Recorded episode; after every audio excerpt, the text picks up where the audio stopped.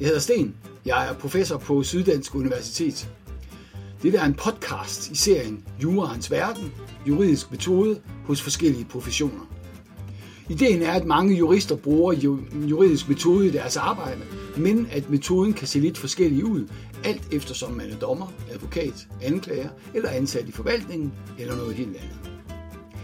Det er et aspekt, der ikke rigtig er behandlet systematisk nogen steder. Vi startede så småt på det med bogen Jurens Verden, der udkom i 2020 på Djøfs forlag. Men vi vil gerne gå videre, og det gør vi nu, ved simpelthen at tale om juridisk metode med forskellige jurister i forskellige job.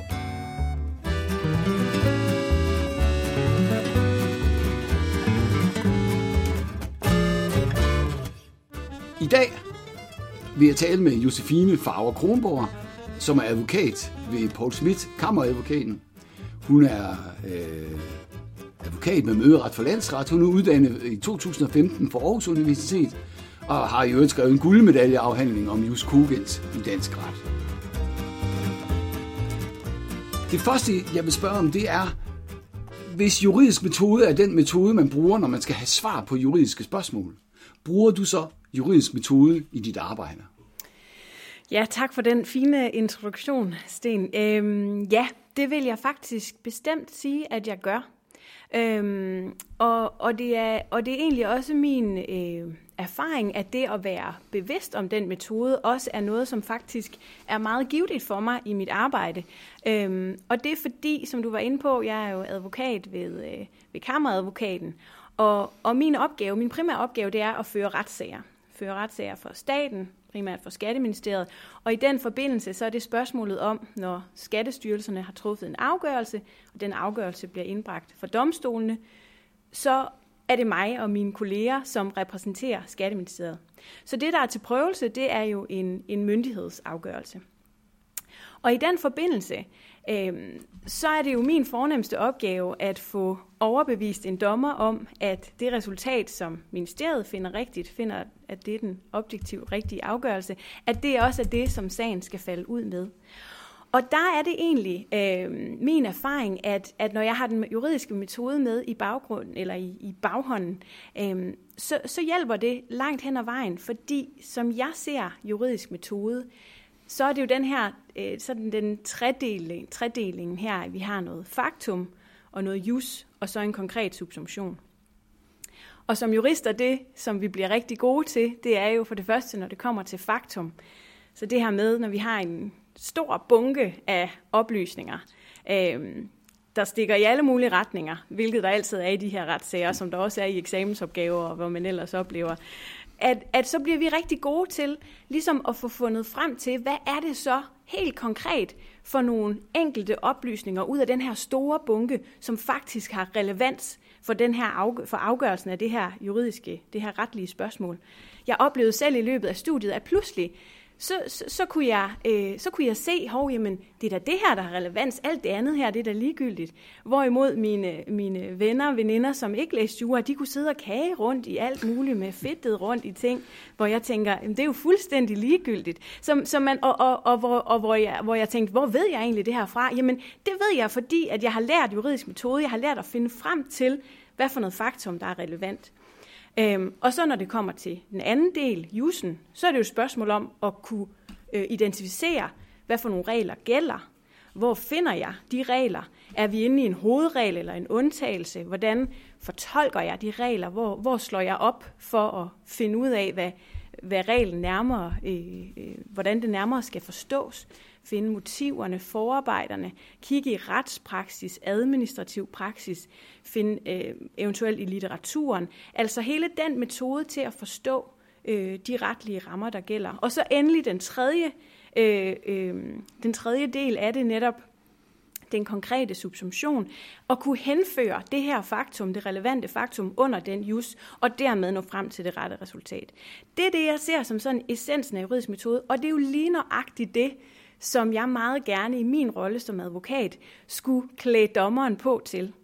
Jeg skal præsentere det faktum, som er relevant for, for hendes afgørelse af sagen. Jeg skal sikre mig, at hun forstår den jus, øh, øh, der har med at gøre. Hun kender retspraksis. Jeg sidder med skatteret til hverdag. Det gør dommeren ikke, og det er et forholdsvis kompliceret område, så jeg skal sikre mig, at hun har forstået det. Og så endelig, og, og vigtigst af alt, den konkrete subsumption, at jeg skal øh, gøre dommeren, øh, forsikre dommeren i, at hun roligt kan gå med mig i min fortolkning og min udlægning og nå frem til det resultat, som jeg ønsker. Så derfor, langt svar på dit spørgsmål, ja, jeg synes bestemt, at juridisk metode, det, det, det, det bruger jeg i mit arbejde. Men øh, det er jo glemrende, og det lyder også som om, at du, du synes, at du allerede var godt i gang med at lære juridisk metode på det juridiske studium. Det, øh, øh, det lyder jo godt, at, at det er noget relevant, man, øh, man lærer. Øh, en ting, som jeg godt vil spørge om, er altså i forhold til det med fa- øh, fakta. Øh, Øh, hvor det er jo rigtigt, at øh, som jurastuderende, der, så var det ligesom sådan, bliver der strøget, og især sådan i, i løbet af studiet, strøget mere og mere irrelevant fakta ud over, øh, over opgaverne. Hvordan synes er der nogen sådan, altså, forskel på, hvordan du arbejder med det, og hvordan du arbejder med det som studerende? Hmm. Ja, der vil jeg sige, det, det, den største forskel, og det som, som også ramte mig som lidt et chok, da jeg øh, så var færdig som jurastuderende, det er, at, at som jurastuderende, der får man jo det her serveret øh, der får man jo eksamensopgaven, hvor der er det faktum, der er, og det skal man så forholde sig til. Øh, hvor at når man kommer ud på den anden side, ud i den, i den virkelige verden, kan man sige, jamen øh, så er man jo ikke altid så heldig sted, at det hele det bare ligger der i en færdig pakke. Øh, tværtimod, så skal man jo selv ud øh, der og danne sig et overblik. Og det er både noget af det, der kan være øh, enormt spændende, men også noget, der kan være udfordrende. Fordi at... Øh, fordi man så godt kan få følelsen af, hvornår jeg er egentlig færdig. Hvornår har jeg egentlig det fulde, øh, det fulde overblik. Ikke? Øh, øh, så, så ja, det, på den måde synes jeg, det er anderledes, fordi herude på den anden side, der, øh, øh, der er man nødt til i, i vid omfang at afdække, og indtil man tænker, nu har jeg, nu har jeg en fornemmelse af, nu er der ikke mere. Øh, ja. Ja, øhm, og, og hvordan, kan du, kan du sige et par ord om, det ved jeg ikke, om du kan, men hvis du kan, vil det være godt, kan du sige et par ord om, hvordan gør du det? Fordi det er jo faktisk ikke noget, øh, som, altså kan man sige, set fra min stol, vi lærer de studerende, fordi de får en, en del fakta. Der vil være noget, der er irrelevant, men mm. de vil altid have, altså de vil have de tilstrækkelige fakta, så at sige, mm. til, øh, til mm. at, at, at, ligesom at kunne foretage den juridiske øvelse. Men som ja. praktisk arbejdende advokat er det jo ikke sikkert, at man har mm. alle relevante fakta. Hvad, hvad, gør du ved det? Jamen rent praksis, jeg er jo den, øh, i den situation, at fordi det, jeg arbejder med, det er, øh, det er sager, der vedrører myndighedsafgørelser, så ligger der jo allerede en afgørelse fra minimum en administrativ myndighed. En skattestyr, det kan være Skattestyrelsen, så er den blevet påklaget. Der er jo en, en, en administrativ rekurs. Den er ikke længere lovpligtig, det var den engang. Øhm, men, men, men så der har altid været mindst én myndighed, der har tykket det her igennem.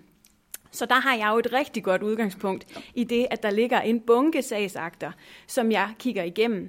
Og, og, og her kommer der også så måske også en lille smule en vekselvirkning med øh, jura eller justdelen, fordi jeg skal jo også vide, hvad jeg skal kigge efter.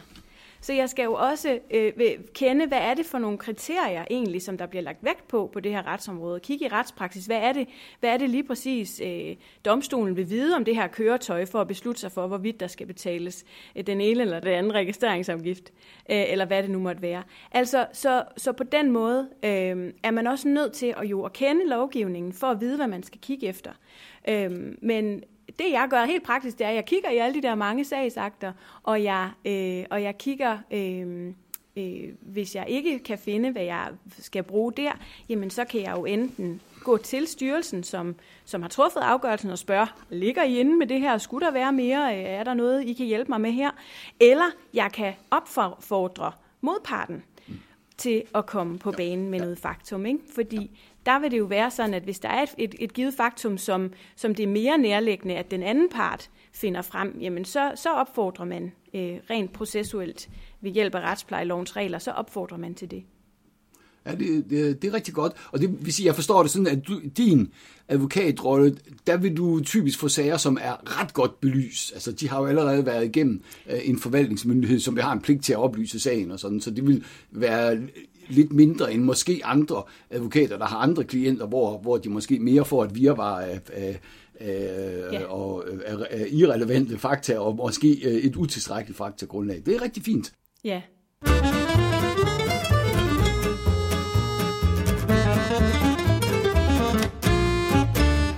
vil jeg gerne spørge om noget andet. Øh, du, du, start, eller du sagde på et tidspunkt, det er jo ligesom, hvad er det så for nogle retskilder, du kigger på? Og der er love, der er retspraksis, og der er administrativ praksis, der er forarbejde osv. En af de ting, øh, som øh, gør det svært at være jurist nu om stunder, i hvert fald som er svært i forhold til, hvad det var for 50 år siden, det er, at vi også ligesom har nogle andre øh, områder, hvor det ikke er rent dansk ret, men hvor det for eksempel er EU-ret, mm i et eller andet omfang også europæisk menneskeret, som kommer ind som sådan nogle lidt anderledes. De er både en del af dansk ret, og de er også noget andet end dansk ret. Er det noget, du sådan øh, tænker over og bruger øh, i øh, dit daglige arbejde? Ja, det er det bestemt, fordi øh, lige præcis på det område, jeg sidder med, det, det kalder vi faktisk også for EU-skatteret. Øhm, så der er rigtig mange sager, som, som, øh, som simpelthen direkte vedrører spørgsmål, som er reguleret i, øh, øh, i EU-retten, og som så øh, på den måde jo øh, uundgåeligt kaster øh, nogle, øh, hvad hedder det, øh, noget indflydelse over, hvordan sagen skal forstås osv. Øhm, så ja, det er, det er bestemt noget, vi, vi skæler til, og, og, og der er det jo særligt sådan, at hvis der er tale om et område med Øh, tit så bliver spørgsmålet, er der tale, hvor, hvor høj grad af harmonisering er der på det her område? Ikke? Fordi hvis der er tale om et totalt harmoniseret område, hvor, hvor vi fuldstændig kigger til, til, til EU-retten alene, jamen så er det jo EU-domstolen, vi kigger til. Og der bliver spørgsmålet også nogle gange, skal vi ned forbi EU-domstolen? Skal vi simpelthen have det her konkrete spørgsmål forelagt? Er der en eller anden? Fordi det er jo sådan, at hvis, hvis man er i tvivl om noget, hvis de danske domstole er i tvivl om, hvordan EU-lovgivningen skal fortolkes, så kan man forelægge det, præjudicielt kalder vi det, forelægge det for EU-domstolen. Så det er jo indimellem også nødvendigt. Men ja, i de sager, der går vi jo direkte til den, øh, den EU-retlige kilde og kigger på på domstolens praksis, øh, kigger øh, i, hvad hedder det, øh, i præamblerne til øh, forordninger og direktiver osv. Ikke? Øh, I andre tilfælde, jamen så har vi måske områder, hvor øh, at der har EU-domstolen direkte sagt, at det her det er op til medlemslandene selv. Det bestemmer de selv, hvordan de vil, øh, de vil implementere på den ene eller anden, anden måde. Og så er det jo øh, mindre relevant at skele til til EU-domstolspraksis, så, så kan vi bare der konstatere, nå, jamen så søger vi tilbage og ser på, hvad har, hvad har man så gjort øh, øh, i, i Danmark. Mm, mm, så, øh, mm.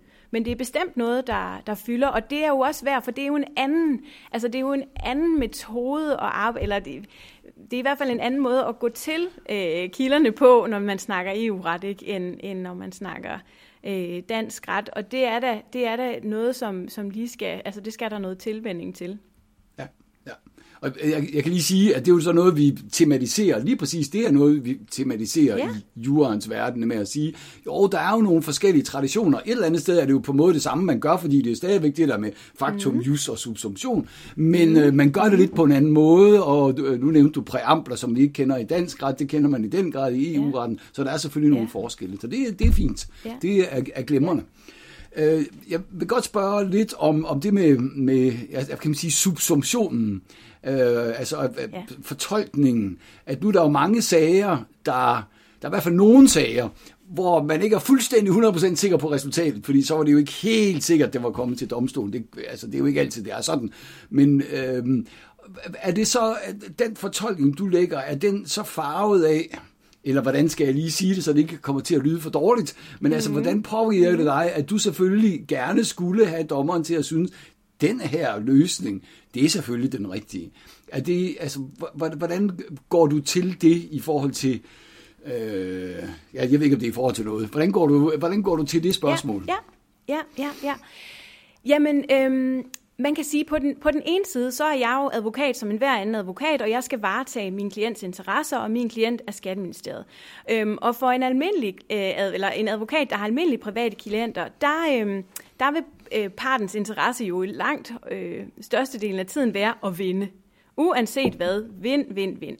Hvor at for så vidt angår Skatteministeriet, så er det sådan, fordi det er en offentlig myndighed, at der er det ikke nødvendigvis øh, målet at vinde. Målet er at finde frem til det materielt rigtige resultat. Fordi der skal ikke opkræves en skat, hvis ikke den skat er i overensstemmelse med lovgivningen.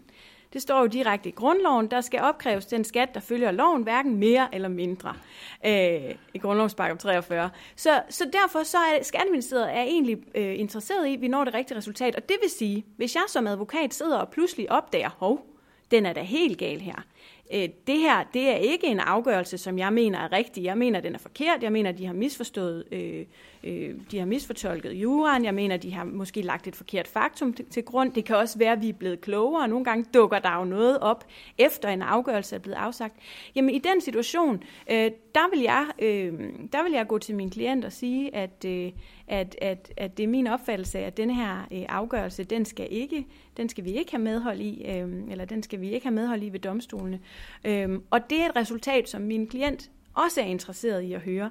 Så derfor så, øh, så i, i et vist omfang, ja, selvfølgelig vil jeg anlægge den fortolkning, øh, som jeg mener er rigtig, øh, og som jeg mener er i overensstemmelse med... Øh, Øh, og, og hvis jeg mener, at afgørelsen er i overensstemmelse med det, så er det selvfølgelig den, jeg vil lægge vægt på. Men, men jeg vil ikke for enhver pris anlægge en fortolkning, som går min klients vej.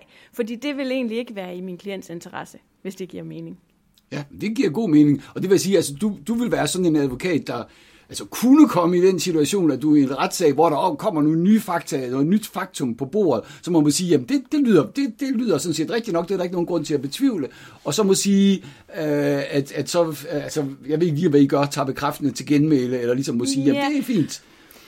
Ja, Jamen altså, hvis det sker, altså på, på den måde er jeg jo også øh, så heldigt stillet, at der kan ikke komme noget frem under en bevisførelse, som jeg ikke vil have frem. Altså, jeg vil gerne have alt frem, for vi skal have sagen, øh, vi skal have sagen øh, øh, oplyst, og vi skal nå frem til det rigtige resultat, og hvis det pludselig viser sig, at der er et dokument, som kommer på dagen for hovedforhandlingen, der viser, at modparten har fuldstændig ret, jamen så vil jeg jo sige halleluja, hvor var det godt, at det kom frem. Øh, og så øh, vil jeg nok bede om, at vi får udsat hovedforhandlingen, så jeg lige kan gå hjem og tykke på det med nogle øh, kolleger med lidt flere stjerner på skuldrene. Men, men ja, i princippet, øh, så, så, så vil der ikke være, øh, der, vil ikke, der er ikke noget faktum, som ikke må komme frem. Og sådan skal det jo være, når, når det er staten, der er procespart. Øh, fordi øh, ellers så... Øh, Ja, ellers så bliver det pludselig uhyggeligt at være borger i, i sådan en ja, retsstat, ja, ikke? Ja, det glemmer dig.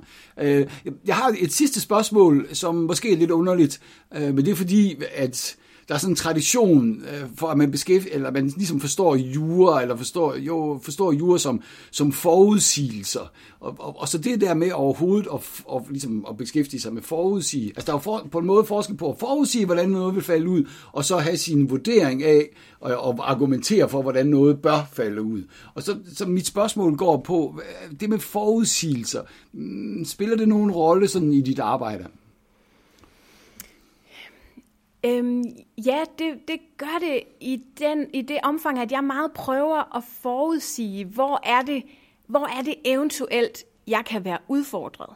Hvor er det her, at dommeren, øh, hvor, hvor er det, jeg skal, øh, hvor er det, at jeg, øh, jeg ligesom at forudsige, hvor vil dommeren være i tvivl om, jeg har ret? Hvor er det, dommeren vil sige, ha, her er der altså en øm tog øh, fra Skatteministeriet. Prøv at forudsige det, sådan så jeg kan øh, vaccinere mod det, eller i hvert fald klæde dommeren på til, at øh, ja, jeg ved godt, det her det ser ikke så godt ud, men i lyset af det og det og det, så er det altså stadigvæk den rigtige afgørelse. Så, så på den måde er det vigtigt ligesom at forudsige, hvor er, de, hvor er, det, hvor er det øh, skoen trykker.